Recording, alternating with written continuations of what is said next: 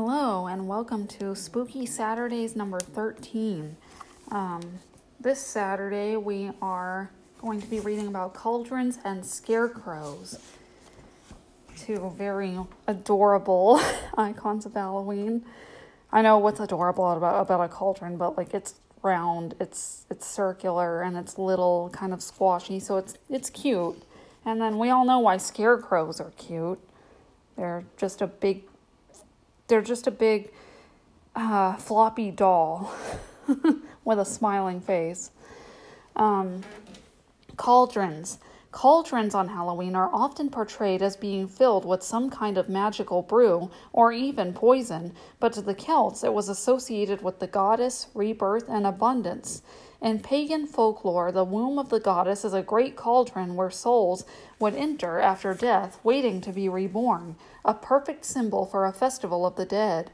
It's also a symbol of the Celtic god known as the Dagda, whose cauldron was magically always full of abundance.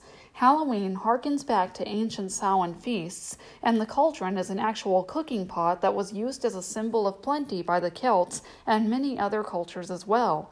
When putting together your Halloween feast, consider how that slow cooker or pressure cooker full of chili is nothing more than a modern cauldron transforming your harvest from the grocery store into a nourishing autumn feast for all. A cauldron can be used for many purposes in magical work, including manifesting goals, transformation, and abundance. Scarecrows.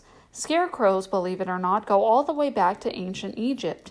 Many cultures have used scarecrows to protect their fields from birds, and they were considered symbols of good fortune.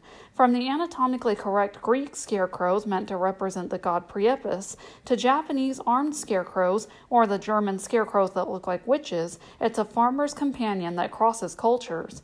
Because it protects the grain in the fields, scarecrows are an old symbol of the harvest and prosperity. A scarecrow is also an iconic effigy figure. Representing the spirit of the land and the harvest itself, it is sometimes burned after harvest festivals and the ashes returned to the earth that it guarded. Sometimes humorous, sometimes terrifying, this is another character that we've seen represented on vintage Halloween postcards for ages, associated with the harvest and death aspect of Halloween. A scarecrow figure can be used in a spell as a poppet for sending healing energy, and it can also be enchanted as a magical guardian.